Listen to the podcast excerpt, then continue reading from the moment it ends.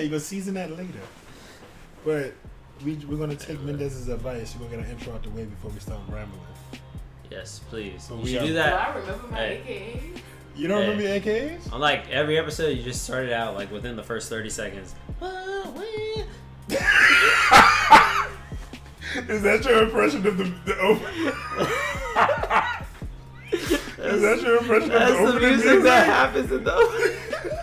Oh my god, I love him. You're just gonna be like, I love Project Paragon. Y'all keep striking us. Come on. What's this intro? So what else? So you start the music and then they're like, woo, woo, woo.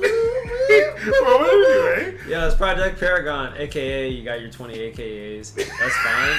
Oh my god! 20 AKAs. Whoa. That's fine, but like the main part is that you mention what you are. Like within the first minute, you should mention what you are, and then like, oh, we're a podcast about. Actually, you should mention who you are. Podcast about this, and then say, it's your host, Ronnie.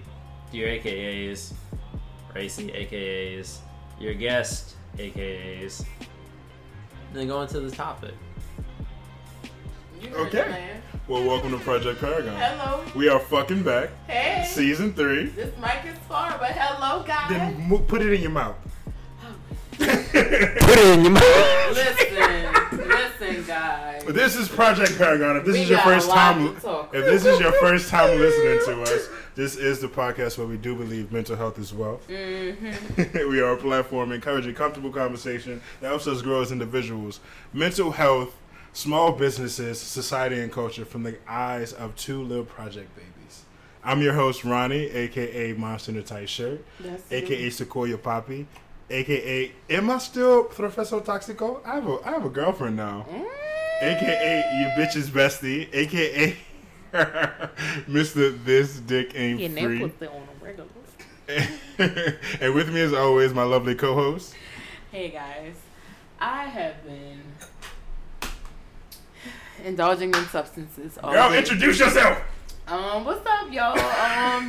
Baby Beulah in the building, aka Racy. Some of y'all know me as Project. Some of y'all know me as the Project Princess. Some of y'all know me as the Ghetto Fabulous Two Snap.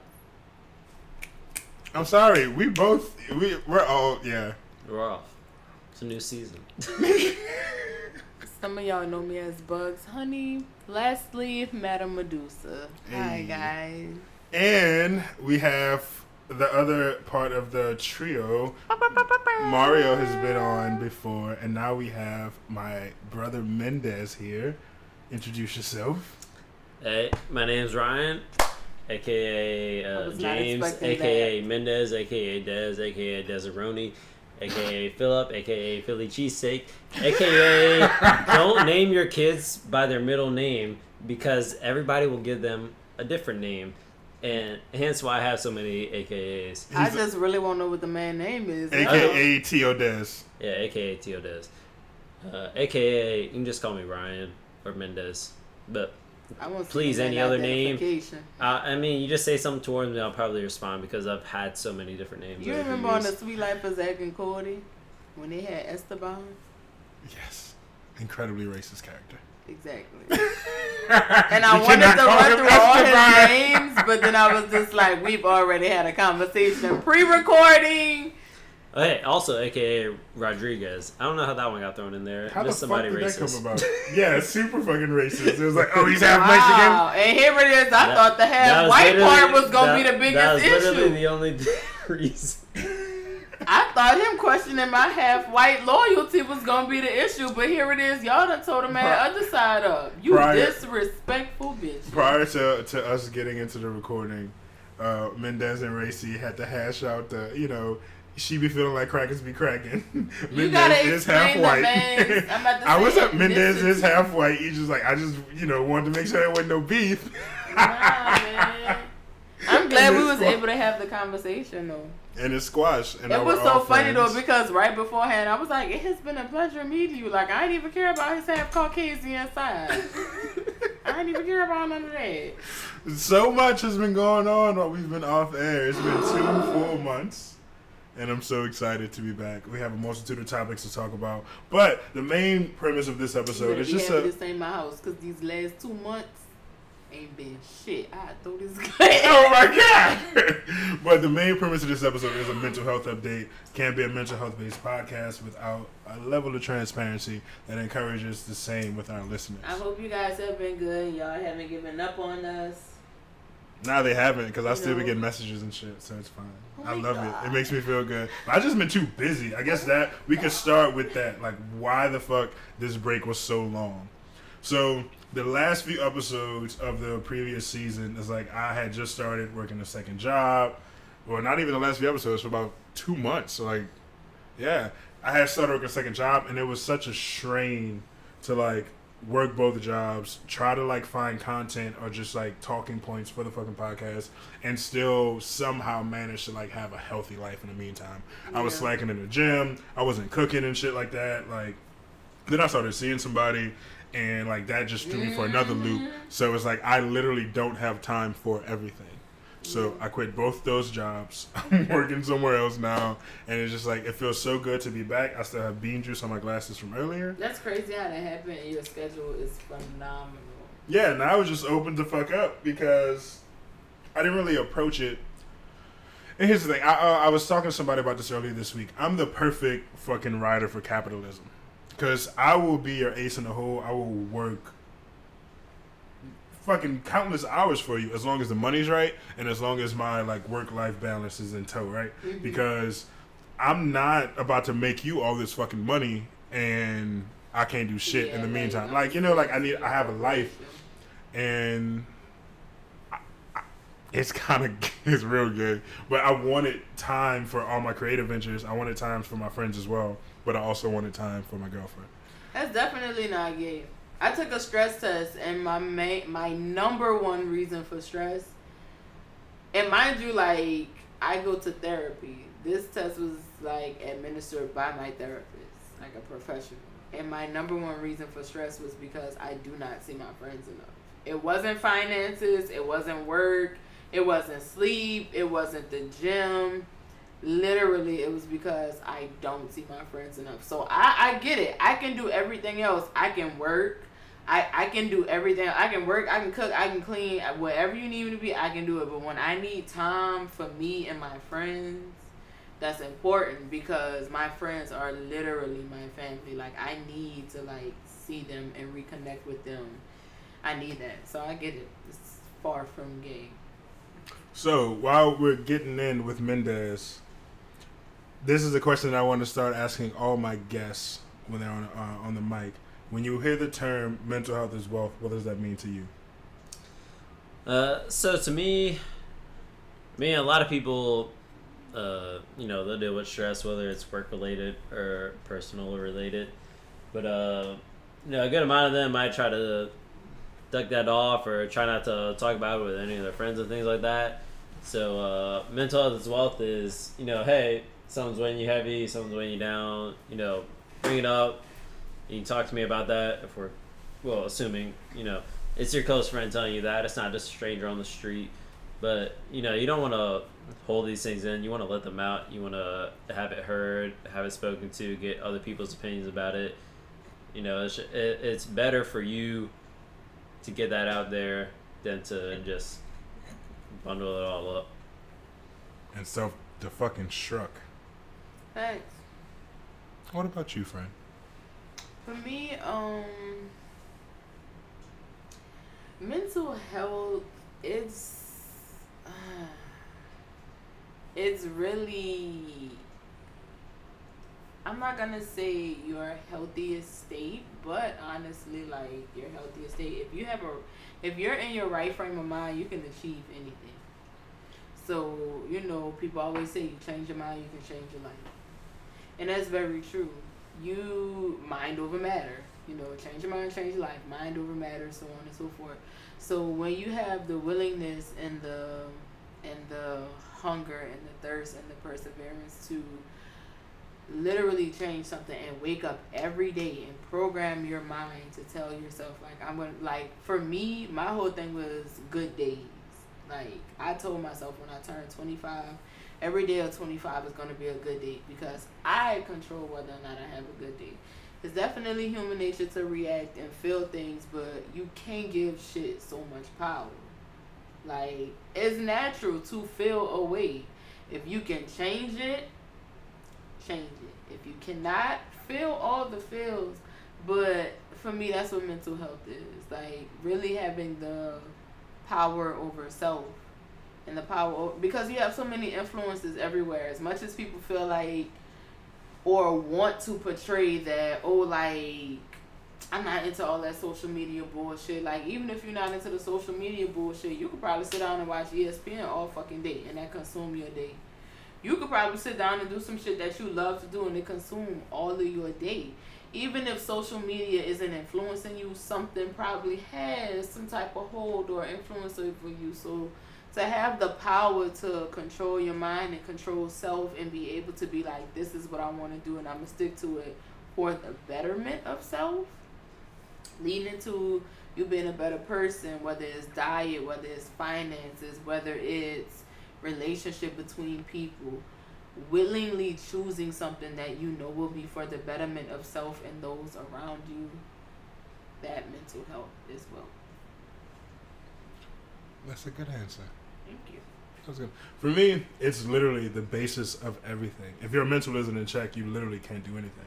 You can't love properly. You can't work properly. You can't operate as a whole human being without checking literally the fucking motherboard of your existence, which is your mental state, which is your mind, how you view things, how you process emotions, how you process your relationships, how you cherish your relationships, how, you know, your love language throughout everything.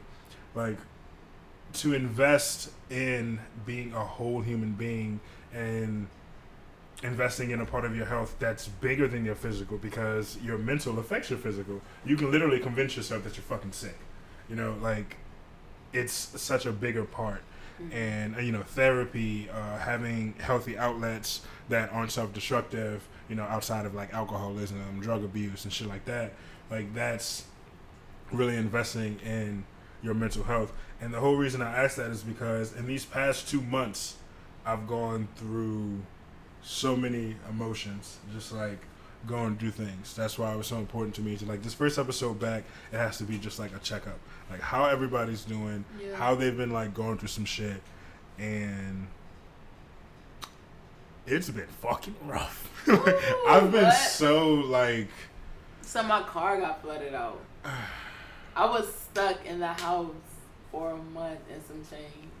I'm still technically stuck because I still have not given time to get my wipers fixed. And it's just a fuse.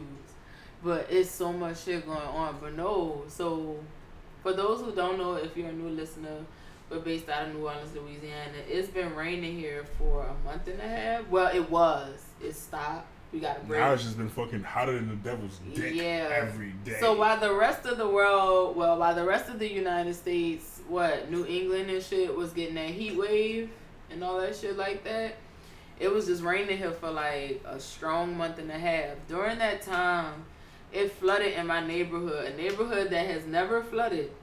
And it wasn't even like a storm or no shit like that, just consistent rain. My neighborhood flooded, and my car was stuck underwater. And it wasn't even a whole car. I want to say, like, water got in the front, like my pedals and shit was underwater. And the crazy shit is my car started. Like after the rain, I want to say for like a strong 3 to 4 days, I was able to move my car, get the water out, woo-doo. It was one day I wanted to go get some food, and I wanted to go start my car up, and that shit would not start. Hot ass day, sunshine, and all kind of shit. Car would not start. And I was just like, all right, well, fuck it. I'm like, maybe it's just some fluke shit. Gotta get a whole starter. Like, I'm like, bro, what the fuck? I'm like, I gotta drop this money. Mind you, my Day in Vegas tickets are on a payment plan. I'm like, fuck, I gotta get a starter. I don't know what's gonna happen with Day in Vegas. The COVID cooties are real. I hope y'all out here being safe. Real shit. But my mama got COVID. Yeah, I'm praying for it. Yeah, and it's crazy because my mom's 47. Mm-hmm. She has type 2 diabetes. She just had spinal surgery. And she's vaccinated, and her symptoms from having a Delta strain, literally, she's just like, oh, my neck hurts a little bit. That's some wild shit. My friend DeWan, 29 years old, perfectly healthy, unvaccinated, has literally been texting me. He's been dying the past 11 days. That is some wild shit. So I'm not about to hop up on the soapbox and be on some shit like pro-vaccine. I'm pro-choice as far as everything. Do what the fuck that you feel is responsible. But there's literally, like, if you pay attention, there's proof that, no, the vaccine is not a cure, but it does help your body. It does help your body mitigate those symptoms. Yeah, no, I mean, Brian, like, so he just started his residency at Morehouse. Anyway, he was like, you know, when I went up there to visit him, he's like, I don't want to go out anywhere because I don't fuck with the Delta variant. Like, literally, like, if you were in the hospital and you got put on a ventilator, he's like, you're basically fucked. Yeah. Like, he's like, there's nothing we can do for you at that point. Except, like, it's just your body fighting the disease, and, you know, the majority is not winning. Like, it's not good. And he's like, you know, he's in medical, but he's truthfully scared of not saying, like, he's not trying to say, like, hey, get your vaccine or anything. Like, right. He's like, if you had this, I'm truthfully, like, worried for you. I mean, listen, I don't have the vaccine. You're not vaccinated? No, I never got it, and I had my reasons. And the reason was, I told myself from jump, I was like, I don't have any beef with getting the vaccine, none whatsoever. I was just like, I just want to give it time. Yeah, that was it. You wanted to, like, the starter vaccine to get it run its course. I was just like, I'm gonna give it a year. That's it. Yeah, I mean, it's still definitely a like a test.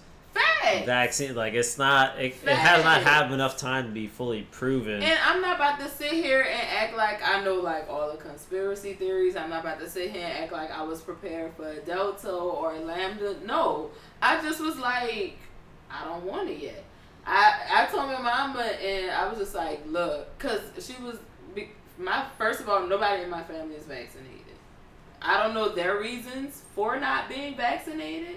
I know mine. My only reason was just like, I'm going to just give it a year. I was just like, I just want to see what the fuck going to happen. I was like, you know, I mean, the truth of the matter is there has to be a group of people to see how this shit going to play out. You're going to have your vaccinated people. You're going to have your unvaccinated. You will have your people that get sick. So that's just how the game goes in this situation. I just was like, I'm not going to get vaccinated yet. I'm going to give it a year. And I just hope and pray to God, should I need a vaccine, I can go and get one. That's the decision that I made for myself. And so I was talking to my mom, and she was like, well, why didn't you get vaccinated? And I told her the same thing. I was just like, I mean, to be honest, I would love the X-Men version of the vaccine that comes out. I would love to just get the vaccine, and should I get fucking superpowers, I'll take it if it means I don't get COVID. And she was like, are you serious? And I was like, Ma, yes. And I was like, I would rather that be my answer instead of being like, well, people that are getting the vaccine are fucking stupid and they don't know that it's mind control. Like, that's just too much shit to be putting into it. Right. My answer is literally, I wanted to give it a year. Right, I wanted to wait. And to be honest, to go all the way back, as a woman that has an extremely fertile family and had a miscarriage and remembers getting the Gardasil shot in middle school and don't know what the fuck I got it for. I just knew I had to get it because it was required at the time. I was just like, I would prefer to just give it a year. Because from what I know, whether it makes sense to someone or anybody, for the shit that I know, I would just be cool waiting. And I hope that, like I just said, I got Day in Vegas tickets. So I'm not going to be stupid. If Day in Vegas is not canceled, and to be honest, I've been thinking about it, I would like to get a, Day in Vegas is in November. I would like to, if it's possible, get a vaccine now. That way, if Day in Vegas isn't canceled, I don't want to wait until, oh, it's time for me to get ready to go on vacation and get a vaccine. Like, I'm not going to. Roscoe's chilling. He's having a very vivid dream. Or he's awake. I don't know. But I'm not going to be one of them dick ass people that be like, oh, I'm going to wait till 2 weeks before I go on vacation and get a vaccine. Like I said, at the end of the day, I know my answer. and why I didn't get my vaccine. First of all, I commend everybody that does and does not have one, because, baby, this shit ain't nothing to play with. It's not. It's I know a whole lot of people that's not here no more. True. But so, hey. I don't know. I don't want to, that's the last thing I want to do. I don't want to, like, steer people's decision in which way or another, but it is something very serious. But on the same side of it, it's like, what's the end goal? Like, is there a possible way to, like, build a defense against a virus that's constantly mutating? The X-Men version of the vaccine. I mean, yeah. I don't know what that is. I think in actuality, no, they're just best preventative actions. We're winging it. We don't fucking know. The more people think they're better than that, the worse it's going to be. Because, you know, you've had several viruses that were pandemic level. It just depends on how much people actually care to respond to it. West Nile. Yeah, if they wanted to ignore it or think of it littler than the worst it got. You know, the more, you know, you treat it as something that is potentially very dangerous, the better you'll respond. I just want everybody to understand that wherever you are getting your information from, please know all of these people are human. It's science. Things are going to constantly, like, there's going to be new developments. Well, first and foremost, people are human. Where you are getting your information from, these people are human. They can make mistakes. So believe what you want to believe, your resources, that is okay. But also remember, you have to protect you and your own. If that means you gotta wake up in the morning and take one pump of Flonase and emergency packet, and then follow that up with some Theraflu 3 hours later, just to make sure if your ass is sick, you don't want to get nobody else sick. You also have to have a mind of your own, like, when it comes to preventative measures, like. And that's my biggest thing. It's like, I feel like everyone, especially like officials, everybody wants to dance around a topic that at the end of the day, your personal health is in your hands. Exactly. Like, you can't expect the world to coddle you. Okay, if you're immune compromised, like me, technically I'm immune compromised. I have asthma. I have all this shit. You know, I could get sick. So it's up to me, even being a vaccinated individual, it's up to me if I want to go into a fucking crowd of people. Like, nobody is making me do it. Nobody, right? So, I feel like if officials are more upfront about that, it's like, hey, we can give you all these regulations, we can give you like all these tools, and this, that, and the third. But it's 100% a personal decision to follow through with said requirements. And I don't understand how people don't see it that way. Because I told my mama, I was like, Mom, I'm not scared because I'm unvaccinated. I was like, I'm not scared at all. The craziest shit is realizing I could be talking to you motherfuckers right now, and I could be coughing tomorrow and be gone on Friday. And nobody wants to face that harsh reality. But that's very true. It's been happening. Like, you can talk to somebody one week and they be gone the next week, and you be like, what the fuck? They was perfectly healthy, vaccinated or unvaccinated. And nobody wants to face that harsh reality. And the thing about it is, what will it take for people to realize they have to take their own health into account? It won't. It never will, because unfortunately, Americans are incredibly spoiled, where they feel like everything has just been laid out, and they feel like we're the most important people in the entire fucking world. America is probably the most cocky country in the world. Third world country with a Gucci belt. Yes. I would like this, before we get out this topic of fucking COVID, because this is not on our outline. Yeah. How do you, I'll start with you, Mendez, how do you feel about certain places, certain cities, New York has started with it now, that a vaccination is mandated for indoor activities? Yeah, so, you know, where I work, there's a lot of people that are like, they can't require my proof of vaccination. How are they going to prove that? Things like that. You know, I don't think it's that hard for everyone to say, yes, you do need this. Let's take polio, for example. obvious you'd be a fool to not get that vaccination. Why would you suffer for something that the 18th century dealt with? You know the obvious way to not deal with that. Just like how the Black Plague has recently come back because stupid people were like, I'm not going to give my kid that shot. And, well, their kids got it. Like, yeah, you're stupid. You know, the disease didn't go away, but you could give yourself the antibodies. I don't know why. If somebody wants to not get a vaccination, I think that's their choice. Whatever.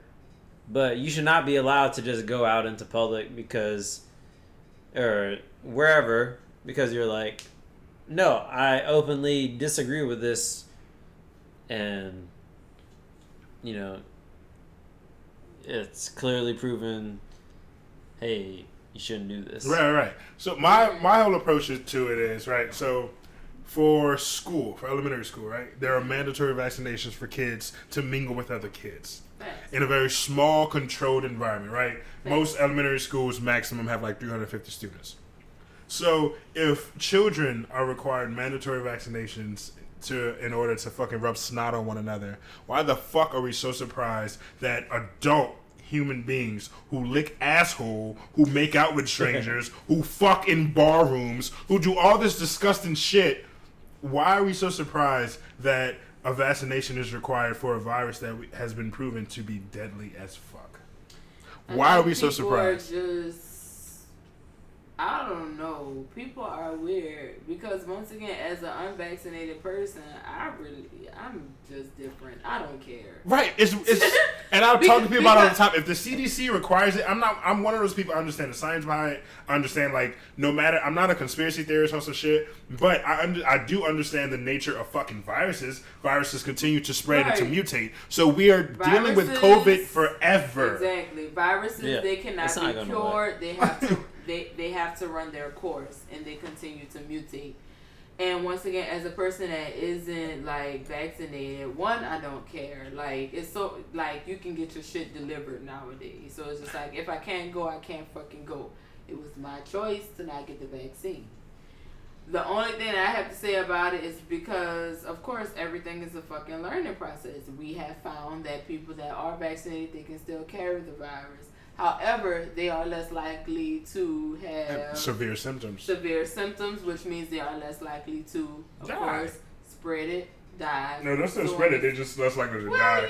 Yeah, so the whole point of the vaccine. I mean, hey, shit, look, everybody can spread it at this point. The truth of the vaccine, in layman's terms, is a fucking immunity booster. Exactly. Like, the vaccine means less likely. That's all the vaccine means. That's literally. So guess what? If people feel as though they want to be less likely, respect that. I would choose less likely over. I'm about to say respect. Like I said, once again, respect it, because you want people to respect the fact that you don't have the vaccine. So if you decided to take your unvaccinated ass to a vaccinated event, bitch, you cannot get mad. I do not understand these people that cause all of this hoopla and uproar. When you know you've made a decision. Like I said, I know I'm not vaccinated, so I'm not going to go to a concert that's vaccination mandatory. Exactly. And you're not going to be upset about it because you understand it was your personal decision not to get vaccinated. Once again, I said I got tickets to Day in Vegas. If they require a vaccine. Do you really think I'm going to go to Day in Vegas at a big-ass festival if it's not canceled? Why would I go to Day in Vegas unvaccinated? When I know, once again, I can be talking to y'all today and coughing my ass off tomorrow. But that is a choice, once again, I have made. A lot of people, for some reason, can't comprehend their own fucking choices. But so is your mental health update 100% COVID related? Because that was originally what it was on, and then we just got into a huge COVID. I mean, we were also talking about the weather and how I was stranded in my house for a month. This is true. I know, but then we trailed off because of that. I just want to make sure you're still good. I just want to give the people the full update. Am I completely okay? I'm as okay as I can be. I'm still here. Would you like to elaborate on that, or do you want to leave it at that? You want be obtuse. Do I have to do all the elaborating? Do we need to know all of my business? I don't tell all my business. I don't give a fuck. I'm happiest I've ever. This dog and is real spill. Me Dodger would be up. I'm the happiest I've ever been. I know. And when it's my turn to talk, I have no problem divulging. That's why I'm so happy. But I'm giving the lady a chance to speak first. The lady? Ooh. You are a lady. And then I want to give the guests a chance to speak. Because at the end of the day, my voice is always going to be heard. You're calling me a lady. You are a lady. That's my show. But I've been in therapy. I've been dating. I have a crush. I think it's more than a crush, friend. This is a safe place. You can be honest. Yeah, I'm excited to talk about Ronnie's dating. You want? I have a crush on a girl, and the crush. The crush that Ronnie believes to be more than a crush, I don't know what he wants to call it because I'm confused. She's in like, y'all. I don't know if the man is in like. Yo, I empathize with this guy because we are two of the kind. You don't even notice, man. Yeah, but from what you tell me, and he's also a handsome, chubby nigga. So you know I'm always gonna side with the handsome, chubby niggas. If you feel like a question mark, you can always have my heart. I tell people all the time, I'm just fast swole. Like I'm just a fat nigga who made it look good. But anyway. Listen, but yes. So I've been in therapy. I've been dating. I've been stranded in my home. I've been missing my friends terribly, but we've been reconnecting. And what else? Oh my God. I can't. Well, no, my brother's listening to the podcast, so never mind. But I have really exciting news. You already told me. I know. Yeah, but you can't say it on the podcast. I know. Because they're going to be mad. Yeah, and it's like a thing, so I can't. Yeah. But, so that's really exciting. What else? If that's not obvious, I don't know what it is. I know, but they don't even know we dropped an episode. This is true. I don't know what else. We can talk about it. Pull that mic. Put that mic in your mouth. You want to tell that story before you go to Mendez? Can I get to it? Yeah, just put it out to you. It's I don't know. I don't be touching up on this B. There you go. Okay, so long story short, because I tell a lot of my business, but this was much more intimate than I anticipated it being. Okay. So, did it in the butt for the first time. Why did she say it like that? Because I had to make myself comfortable with saying it. Oh, my goodness. Super intimate. Nobody told me it would be that intimate. But I didn't realize how, like... First of all, I knew I had to be super relaxed. Substances were involved. So, I was, like, super relaxed. Which made it very intimate, you know what I'm saying? And I was not... I'm just being real, because, like, you got to communicate. It was my first time. So, you got to, like, communicate during that shit. Like, is you good? Is you not good? Like, you know what I'm saying? Once again, substances were involved, so I was, like, super duper relaxed. And this is with a person that I'm trying to regain trust with. So, I didn't realize how intimate it was. And I was just like, "Ooh, girl, you gotta save this for like, whoo, yeah, when you wanna be hiding in the nigga bushes." Because I was ready to pack my shit and move in. I mean, what? So, if I'm not mistaken, aren't there more nerve endings in the booty hole than there is in a vagina? Right? I don't know. I just met my booty hole apparently the other day. So. Mr. Patrick booty eating before, right? So, you know what's funny? So, I told you about it, Mendez. So, I mean, I got a clip, Racy though. Met me the first time she met my girlfriend. We were with, I have a bunch of younger college-age white female friends now. So, she came, like, drank with us or whatever when I got off work and shit like that. And she gave this girl a whole fucking... side conversation advice about anal, about butt play, and all this dumb shit. So what advice? And then remember, that was supposed to be the whole subject line of this episode, because they were like, "Oh, what are your podcasts about?" And it was like, "Yeah, it's mental health, but it's so much more." And she's like, "We make you question why you don't question the things that you should question. That's what this podcast is about, right?" And I'm mad that Mendez understood that. Yes. Because I really truly feel like that's what this podcast it is. It's always, like, it's always mental health based. We do not force our beliefs on anybody. Not at all. We're here to help motherfuckers. Well, wait, I'm okay. So you gotta understand. I don't even know what the real definition of it is. I probably made this shit up, but you gotta understand like humanism and individualism. In my opinion, you gotta respect who people are as individuals. Everybody's on an individual journey. You also have to understand that we're all human. Yeah. Everybody's entitled to their own opinion, their own beliefs, so on and so forth. You gotta respect that shit. You got to, cause at the end of the day, you never really know a person. I don't know what the fuck you do when you go home.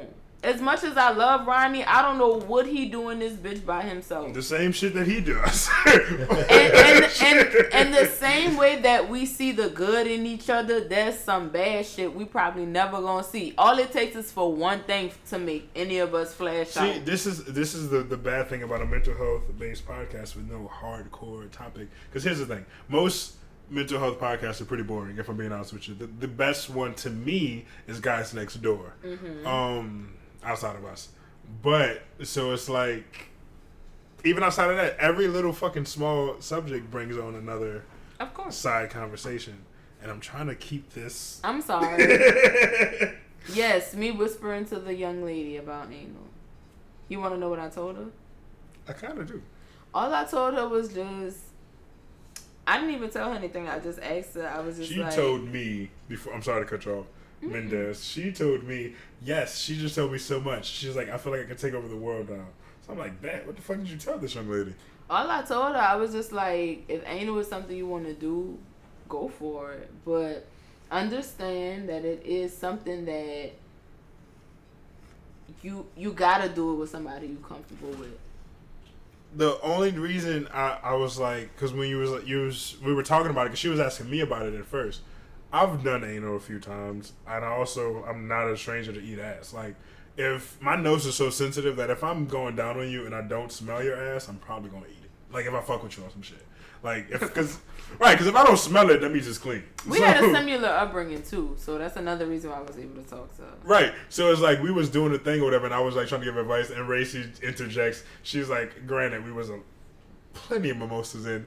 She's like, I have a vagina, let me talk. But her ass had never did anal. So therefore, in that given moment, I was the best person to give her advice. Because not only have I done anal, my dick is fat as fuck. Congratulations. So it takes a lot more work and a lot more practice and a lot more like getting the girl ready for it, for anal. Mm-hmm. So... Mm-hmm.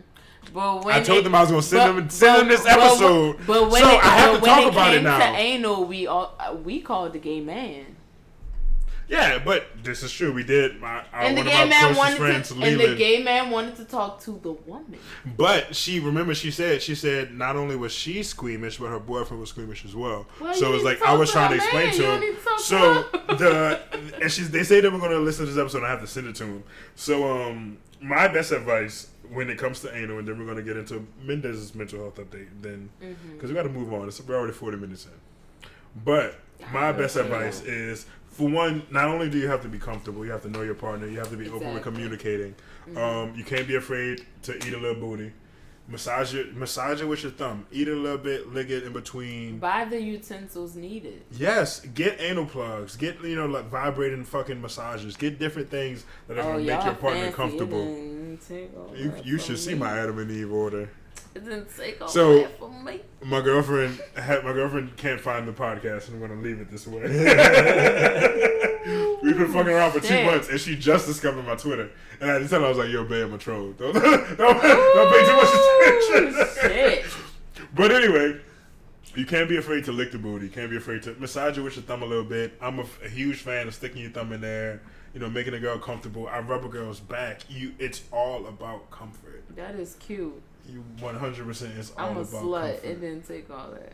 Yeah, because You could also just take, like, the type of shit that I would do, okay? So, if it's somebody who's, like, down with it and not too squeamish about it, because the more you tense up and the more nervous you are about it, the more risk you run of hurting yourself or bleeding. The first few times I've done anal with a chick, they booty bled. And that's because they kept tensing up, and I got a fat bird. So, if you tense up on that, it's not like my dick is going to shrink. No, your booty hole is just going to hurt. So, you have to be comfortable, you have to be relaxed, you have to communicate, mm-hmm. put some music, some, like, if it takes, you gotta get drunk, get some wine, like, do some poppers. Just get whatever, like, you need, get whatever the proper is utensils, required. Get the proper utensils needed, seek advice, not internet advice, in my opinion, real advice. Experience from people who talk to your whole friends. And for all my friends who are unaware, I'm a hoe friend. I'm the hoe. You can talk to me about. Also, there's nothing I haven't done. I would say to women, gross to say. Women also understand. Like, listen, this is a real one. Women, okay, one, your man want to do it. It's not a question about it. It's something that they want to do. Not necessarily. I mean, like, first of all, if it's something that's happening. The conversation I would like to think has been had. You have to talk during the process. Mm-hmm. They cannot read your mind. Mm-hmm. Okay. And you cannot read theirs. And also, it is a booty hole. It is not a vagina. Y'all have no choice but to talk and communicate. So, make sure it's somebody you can do that with. The booty hole is also self-lubricating. You got to make sure it's somebody you can do it with. Like, if you can't talk to your partner and they not really listen, I definitely don't recommend it, because teamwork makes the dream work. For us, you know, we talked to Leland beforehand, and he gave us, like, the whole cleaning process and everything. He was like, you know, buy a douche, this, that, and the third. Clean that booty hole up real good. And that was very helpful because, first of all, you want to get comfortable to one, something going in your ass if you've never done it. A thumb is cool and all, but a dick and a thumb are two very different things. And then following that, whatever you need, don't be embarrassed to go to the store and buy the proper utensils, because the last thing you want to do is fuck yourself up. Go to the store, go with your man. If you gotta be lit, the people are there to help you. I'll ask them bitches shit. I mean, like, look, if I'm interested in it, I'm gonna pick it up and figure it out when we get home. And that's why I definitely recommend, like, talking to your friends if they've done it before. Cause, like, me and Erin, you know, we had tried, but it was I said the motherfucking name. We had tried. I saw your little eyebrow. We had tried, but it was not working. And so we talked to our friends. They told us what to do, and it was great. I'm ready to just, like, move my shit in the house, like I said earlier. So, like, fuck it. I don't, you know, people be scared to talk about sex. Like, that's some taboo ass shit. Anybody who listens to this podcast knows we all hoes. Right. Everybody out here fucking. Anyway, bitch, it's been a pandemic. You know how many? This the new baby booming era. These people is fucking. The pandemic, if you were in a relationship in the beginning of the pandemic, it either showed you how much you hate your significant other, how much you love your significant other, or how much you regret having unprotected sex. But, Mendez, mental health update. How are you, my guy? Mental health update. So, you know, for those not viewing, I straight up accepted a job out of college, out of state. I knew nobody that was going to be there. I just moved. I didn't care. I was like, left his closest friends. They're gonna pay me. It's a job. This is what I gotta do, right? So when I first was out there, it was rough. I knew literally one person because when I, you know, posted like, "Hey, I got a job out here," I had one mutual friend was like, "I think I know somebody that's out there," and just so happened. I did know somebody that was out there, but I didn't know I knew him because it was somebody that we weren't exactly friends in college, but I know I'd seen him in my classes or whatever. So we became friends, but then he left. I got some other friends, so, like, you know, I have a friend network now. You know, I got people that I hang out with, people I'm cool with. One of them I actually moved in with. He became a roommate, Matt. So... You know, things are doing good. Also, my best friend moved to the state for his residency. You know, I was on cloud nine. Everything was going my way. Then Matt just dropped, he's like, hey, fuck this job, I'm quitting, I have nowhere that I intend to go, but I just want to go. Right, I hate this place. Yeah, and we've been roommates for months, not even a year, and you know, when you go from, you have roommates, then you go to solo, you adjust to that, that's cool. When I was always living by myself, I was always, you know, it's closest I've had to sadness, depression, whatever you want to, I don't even know what it was for myself, just because for the most part I haven't lived by myself for too long of a time to really know how to address it. But what I would say the closest thing is sadness or depression. So then I got a roommate, and you know, I had all my friends, I had friend groups and all that, and everything's good. Well, and then he drops this and he's like, yeah, you know, I'm probably about to leave in like a month or so. And so I just I guess sidetrack, one of the friend groups that I made while everybody was there, they've already moved, so now I'm down to like 3 friend groups, one of them in being Matt, my current roommate. So I don't know how I'm gonna handle it. Like, I don't know if I'm gonna go back to like a sad state for a while, because friend groups I have aren't necessarily, we can hang out every weekend, we can do whatever you want, like, hey, you want to go here, yeah, let's do that. No, most of them, you know, they have kids, they have a family, and just do what they want. I'm more so the eyeball. I'm single, I'm by myself.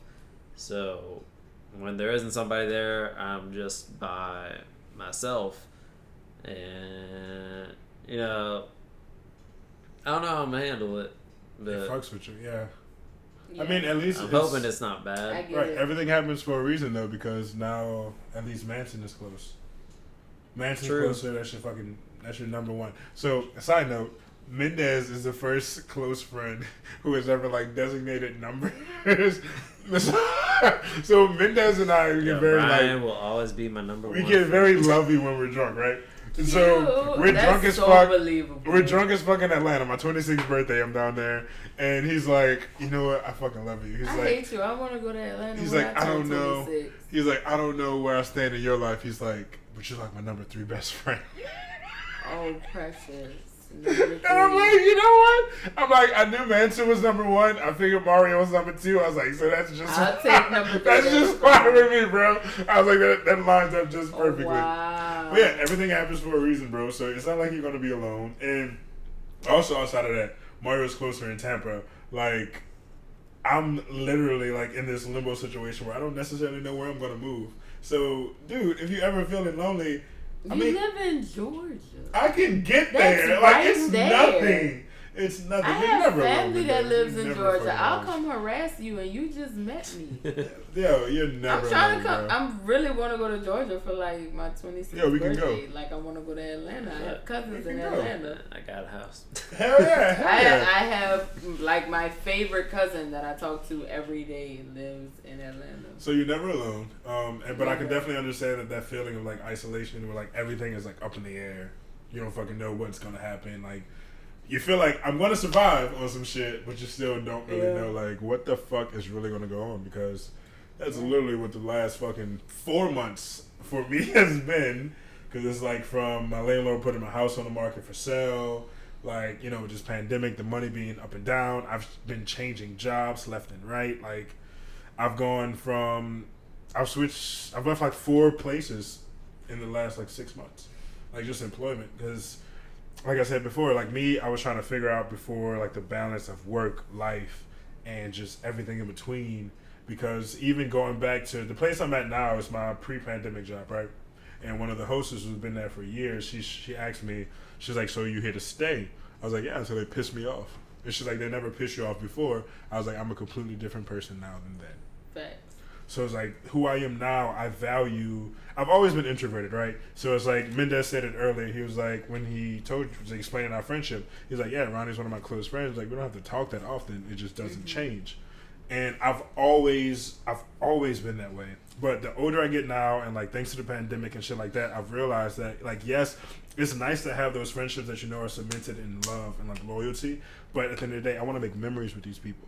Right. I want to share like important moments with these people, and I'm missing so much. My fucking niece is 2 years old, and is so smart, is so aware, can formulate full fucking sentences, and I'm missing everything because all I do is work. Like, I'm just always working. If I'm not working, I'm thinking about my future. I'm thinking about what I'm going to do. Thinking about how I'm affecting somebody else. And it's so fucking masochistic because being a people pleaser is one thing, right? I've spent years, like my 26th birthday was the year of me learning how to say no, how to set, you know, healthy boundaries within my relationships, whether it be platonic or romantic, right? Mm-hmm. And I just... Now, at this point, I just know what I want, and I know how I want it, and I know the steps that I have to take in order to make that happen. That's completely understandable. I mean, when you're at a point where you're literally trying to figure out if, I mean, not to sound dramatic, but if you're going to live or die, like, they got a whole virus outside. You kind of just be like, it makes you reevaluate life on some shit. I mean, even outside of that, because I'll be perfectly honest with you, and and I said it earlier, I'll follow any CDC guidelines that they put in place. Right. You know, socially distance, wear my mask, do what I got to do, wash my hands, I have hand sanitizer, like, you know, throughout my house and shit like that. I don't give a fuck about COVID. Right. Like, I mean, that's some shit that I know. Here's the thing, I don't, and when I say that, my friends and people who know me will understand what I mean by that. I would never put anybody in a predicament where, you know, I'm putting their health in question, where I'm deeming them like unsafe or in danger. But at the end of the day, my mental health state and like where I want to be in life, the only impact that COVID has on that is my money because I'm trying to leave New Orleans. It's a landmark that made you evaluate some shit in your life. And that's what I mean by it. It's a landmark that made you evaluate some shit in your life, just like it did a whole bunch of us. So it's just like you said, now you're a completely different person, which is understandable because certain shit that was okay once before you won't tolerate now, especially when you realize I've been missing on a whole lot of shit that holds so much more significance than just going to work. Hell yeah, dude! Like, and I've made so much money for so long. That like now I really realize like when things are kind of going back to normal for me, right? And it's like with just talking to you about this now, you feel lonely. Mendez, you give me like a week or 2 weeks notice, I can take a fucking flight. Nothing. It's no problem. And like those are the things that I realize are now so important to me. That's what me and Davion were talking about at lunch. She was like, girl, I'll save money when I'm dead. She was like, I'm about to travel. I'm about to go where I want to go. I'm about to see what I want to see. And it's a dual-edged sword, right? Because on the same token, it's been no secret. One of the reasons why I even started working two jobs, why I even like took a break from the podcast and shit like that, is because I'm stacking money to try to get the fuck out of New Orleans. Mm-hmm. And it's like now... Oh, you take 2 months off, you come back, you have a girlfriend, you have this, that, and the third. My life plan hasn't changed. And it all ties into what I want for my life. Yep. And how we even became a thing. We've been fooling around, we've been fucking around for 2 months now. And how we even became a thing. We were drunk, and I looked at her, and I said, I feel for you so strongly that I want you to be everything you want to be in life. I want you to have everything that you want to make you happy. And I was like, but at the same token, I want you, and there's nothing that says we can't have everything we want. She's pursuing a career choice that would make it possible for us to have one another, but at the same time not uprooting everything for one another. Mm-hmm. Everybody who's been close to me knows I'm trying to get the fuck. Right. So due to everything being canceled, like during the fall and shit like that, my money's it's not where I want it to be because the things I want to do once I move, you know, it's fucking balls to the wall. Right. Like so if I have to postpone, that's fine. But I found someone that like brings me peace, that brings me happiness, that like quiets my busy mind. He keeps farting, huh? He not farting. He like on vibrate.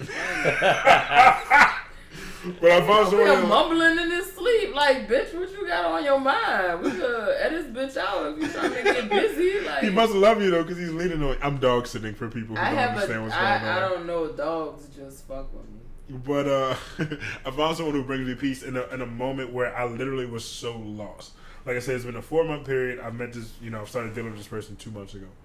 So for the past 4 months, it's literally just been up in the air. Like, okay, my house is up for sale. This is what I have to do to survive.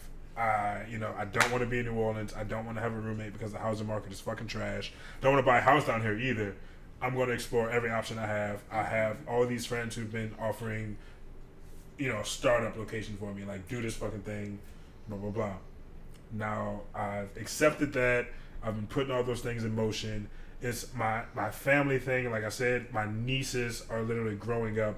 I'm not a part of that. I'm not aware of everything that's going on. My friends' kids are fucking growing up. Like, my brother's hitting me with this emotional shit. He's like, bro, it's really hitting me. Like, you're really moving away.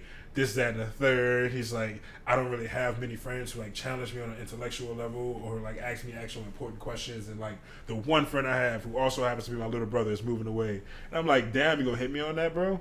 Let me tell y'all about how the man decided to just randomly tell me he was moving. I didn't randomly tell her I was moving. No, listen. Mario was the first person who knew because he literally was here when I got the text message that my house was on for sale. The man told me he was moving. I was fully prepared for him to be like, I'm moving. The man at the time when you was moving, it was like September or some shit. It's supposed to be November. Exactly. Like, I knew he was moving, but it was so sudden, and I was just taken aback. Yeah, but now my landlord said he's not stuck for a couple more months. No, because my landlord said he's not putting the house up. That's why I said everything happens for a reason. My landlord said he wasn't putting the house up for sale back until spring. Mm-hmm. I was like, okay, cool. In order for me to do what I want to do when I leave New Orleans, that's the perfect amount of time. Yeah, and then I have this relationship now to foster that and see where that grows. Ooh. Like, I have this newfound appreciation and connection for my friends. And my friendships, a lot of my friendships are, Mendez and I was talking about it earlier, a lot of my friendships are dying. And I'm not ashamed of that at all. I'm not sad by that because I'm an empath. And as an empath, I can't stand idly by while someone I care about self-destructs. Mm-hmm. And so many of my friendships that have been established through the service industry and the people I've met throughout the years are self-destructive friendships. A lot of people crack jokes or whatever. You'll find it in any restaurant you work at. They're like, oh, motherfucker gotta be crazy to work here. Motherfucker gotta have vices to work here. Mm-hmm. That's not the case for me. That's not the case for me, mm-hmm. At least. My vice, I guess, can you call weed a vice? Because I don't smoke when I'm sad, so it's not really a vice. I usually go to sleep, but even if I'm sad, I'd rather not be able to sleep versus using that as a crutch to process my emotions. Right, especially on an everyday basis. All right, so it's like. I was hanging out with my girl, her roommate, and her roommate's brother, right? Dude's 27 years old, cool as fuck. And we're talking, and we're just hanging out. And to preface this event, I was working 2 jobs from 10 a.m. It was after midnight at that point. I got off work, went to the bar around the corner, got a drink, came home, showered, went out. I was out the night to 5:30 in the morning. So we're out partying outside this one bar, and he's like, you understand it. He's like, you're old. He's like, my knees hurt. He's like, I want to go home, blah, blah, blah. He's like, this ain't for me. And I laughed. And I was like, bro, I'm not old. I was like, I'm in the best shape of my life. I'm the happiest I've ever been. I'm so eager. I'm so excited. I'm so enthusiastic about my future. I was like, this type of energy and this type of feeling is so unique. I would never classify myself as old. My life is just beginning. And I want everybody to experience that type of fucking elation and just excitement about their future. This has nothing to do with the fact that I met someone, but it also has so much to do with the fact that I met someone because all of those aimless thoughts, all of this that I'm just word vomit that I'm just letting out on 2 of my closest friends, I found someone who understands that, who appreciates it. I get it. And I can just release. I get it. I was with somebody for 5 years. I'm 25, and I'm like, bro, I'm so young. I'm so young. I could not imagine being 27 and calling myself old. A 24-year-old looked at me today and was like, are you planning on having kids? I was like, baby girl, I'm too young to have kids. Mind you, she's pregnant. 24-year-old looked at me pregnant and was like, when you gonna have kids? And I'm like, baby, I'm too young for kids. I definitely feel the responsibility of kids, that makes you feel older. It ages you, because you're no longer responsible for just yourself. I got so much life to live at 25, sweetheart. The fuck I look like having kids. Yeah. But also so you're talking about your 2-year-old niece and you're like, I'm missing so much, whatever. You know, my sister, you know, she had a son. That's my godson. He just turned one. I've seen him maybe like 3 times. I mean, several intervals, but maybe 3 times since he had turned one. Right. But I don't think... You live in Georgia. So imagine me living a city away. I was going to say, I live out of state. But just for how you already wanted to get out, I'm saying I'm not missing...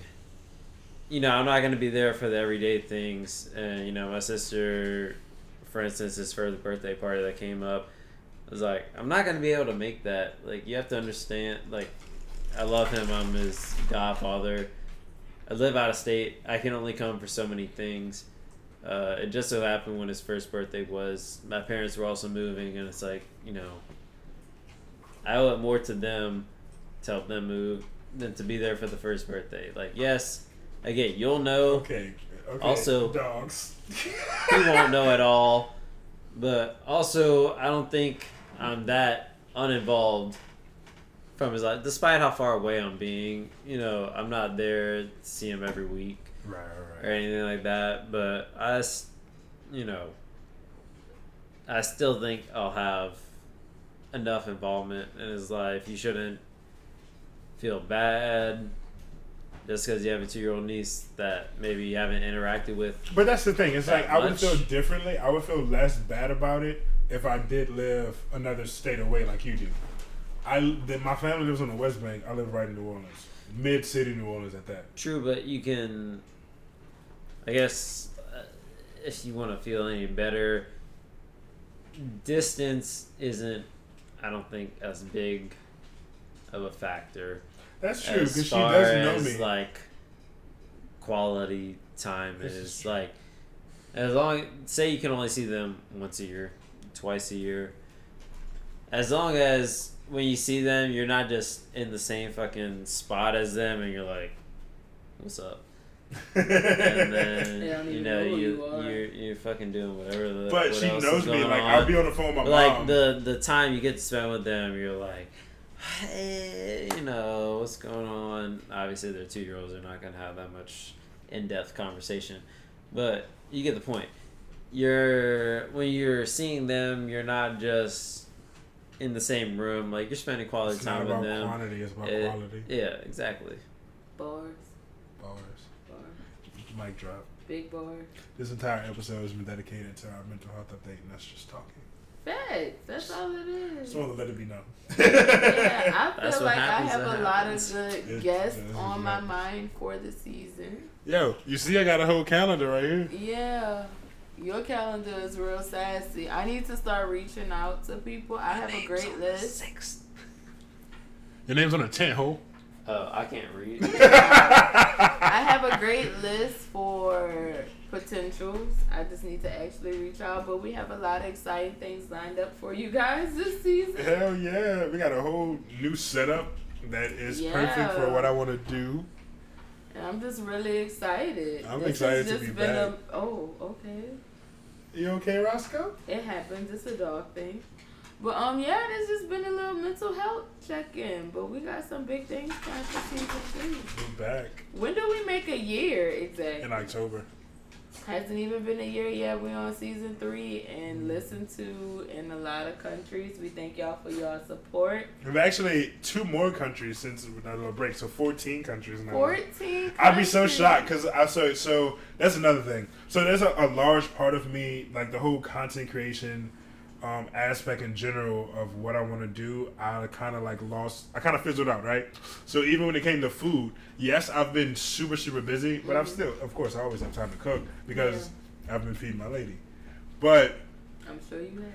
Trying to keep up with trends, trying to keep up with like what's going to pop and shit like that. That's not what even even thinking about shit like that, it wreaks havoc on your fucking mental health. And I refuse to let anything that I'm passionate about, that I choose to turn a pastime into something lucrative, affect me in a negative manner. Yeah. So I completely took a step back from the podcast and making food videos. Yeah. But I was so here's the thing. I was also recording a food video the other night. It was like my return. It's gonna be like a full blown meal. I I made I made oxtail, braised kale, and Parmesan polenta. Mm-hmm. And I was recording it, and then my girl came. I underestimated how shy I was in front of her. So, like, once she got here, I completely shut down recording. I couldn't do it. I couldn't fucking do it. That is adorable. Kona, you seems fucking like up progress. Seems like I'm not the only person that's in light. Kona, move! I'm deeply in light. Since you decided to tell the people that I'm in light. I'm deeply in light. That's my baby. Oh. That's my baby. That's great. She's actually on her way over here. I wanted her to meet Mendez, so she's on her way over here. Hey. But anyway, that has been our time. Yeah. I didn't realize it would take that long. We had some things to talk about. It wasn't anything. Was a good episode. It was a great episode. It was a very personal episode. So yeah, we had the boo boo. Yeah, we were talking about we could end it up. You know, it's a quick little tidbits because we all feel strongly but lightly about it. Wow. I would just pull up the article real quick. About the boo boo. About the boo boo with his dumb ass. Oh God, I'm so tired of hearing his name. All right, DaBaby's HIV rant and Twitter apology highlight hip hop's LGBTQIA plus problem. At some point, hip hop must take ownership over its own actions and stop hiding behind feigned ignorance. Big facts. That's my fucking. Literally, my opinion was in the headline. But anyway, on July 25th, rapper DaBaby interrupted the raucous return of Rolling Loud to Hard Rock Stadium in Miami Gardens, Florida, with an unsettling homophobic and HIV/AIDS stigma-filled rant.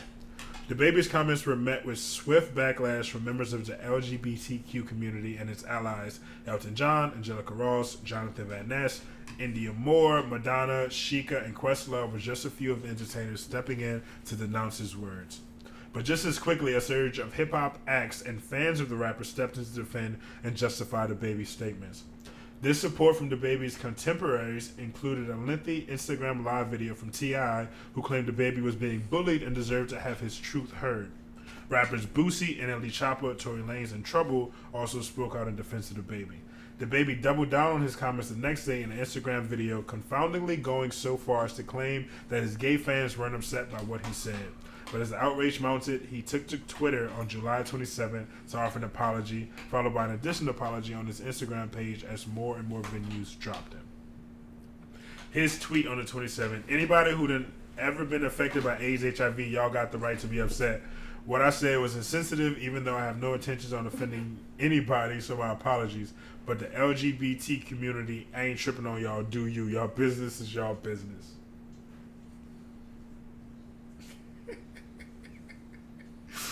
As a woman, do you want to speak about why his comments are ignorant in this incident? What does me have to be a woman? But you're also a person who identifies as bisexual.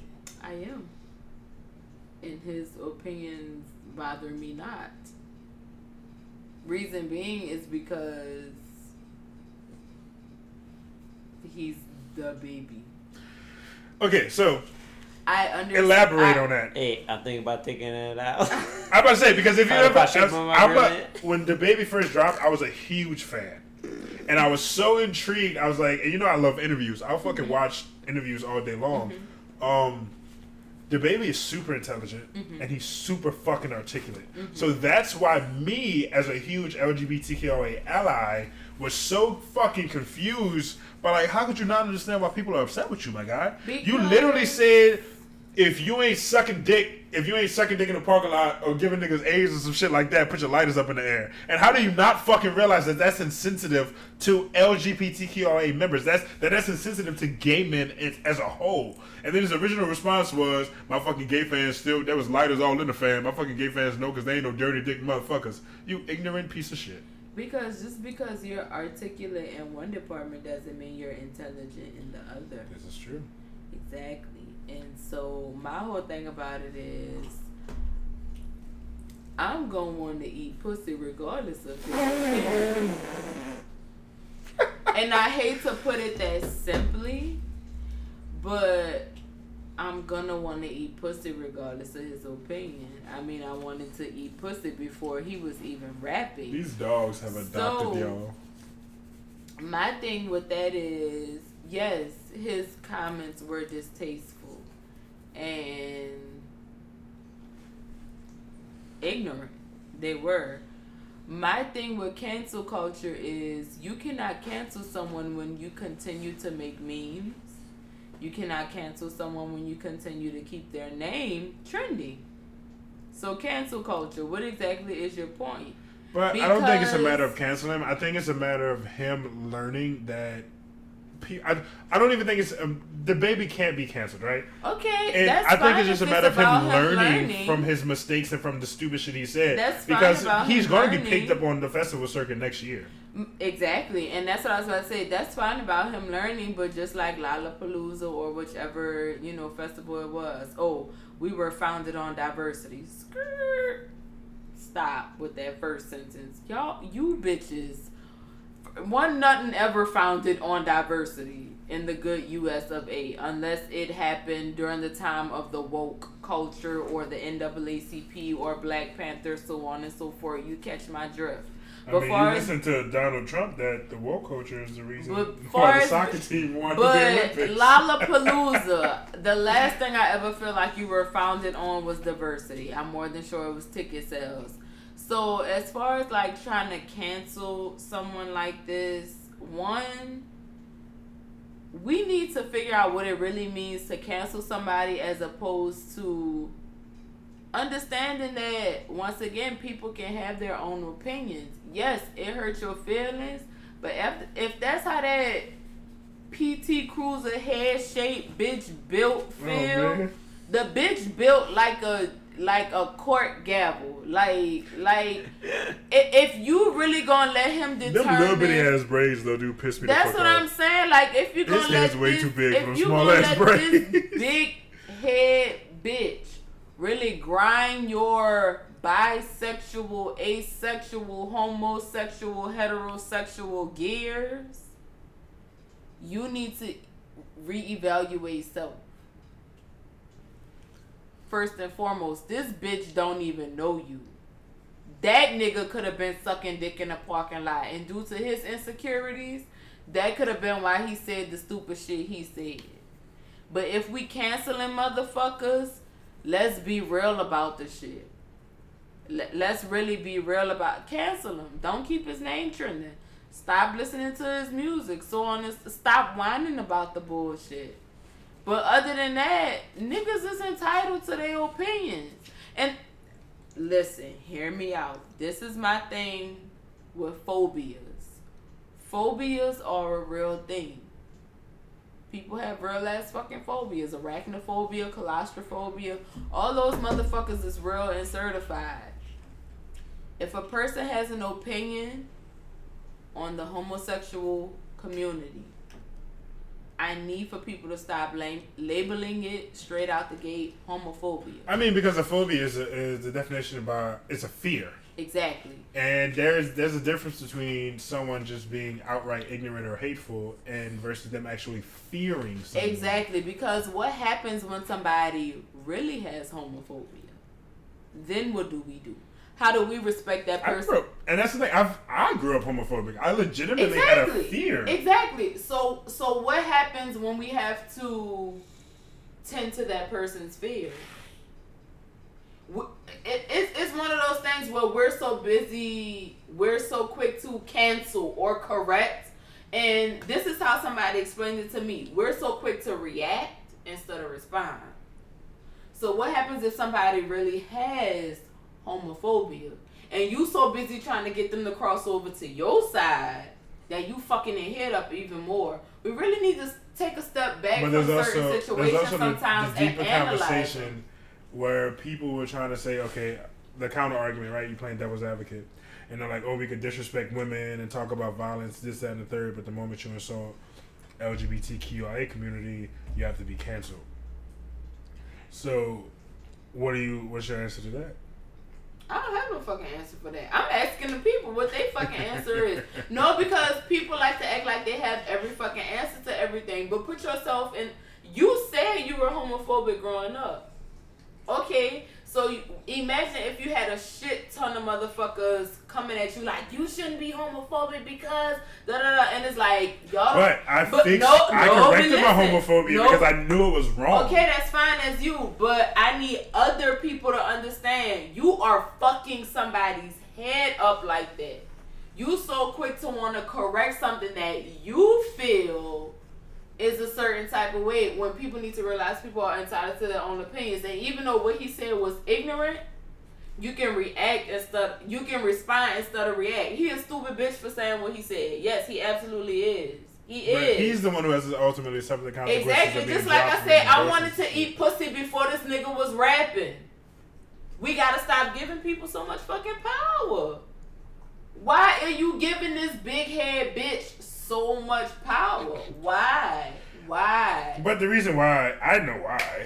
He's on a large platform. There's a lot of young people, especially young black people. Y'all need to stop fucking giving these people all this fucking power to influence y'all kids and influence this, that, and the third. This nigga could be famous today and be gone tomorrow. Okay? Yeah, still gonna be here. Okay?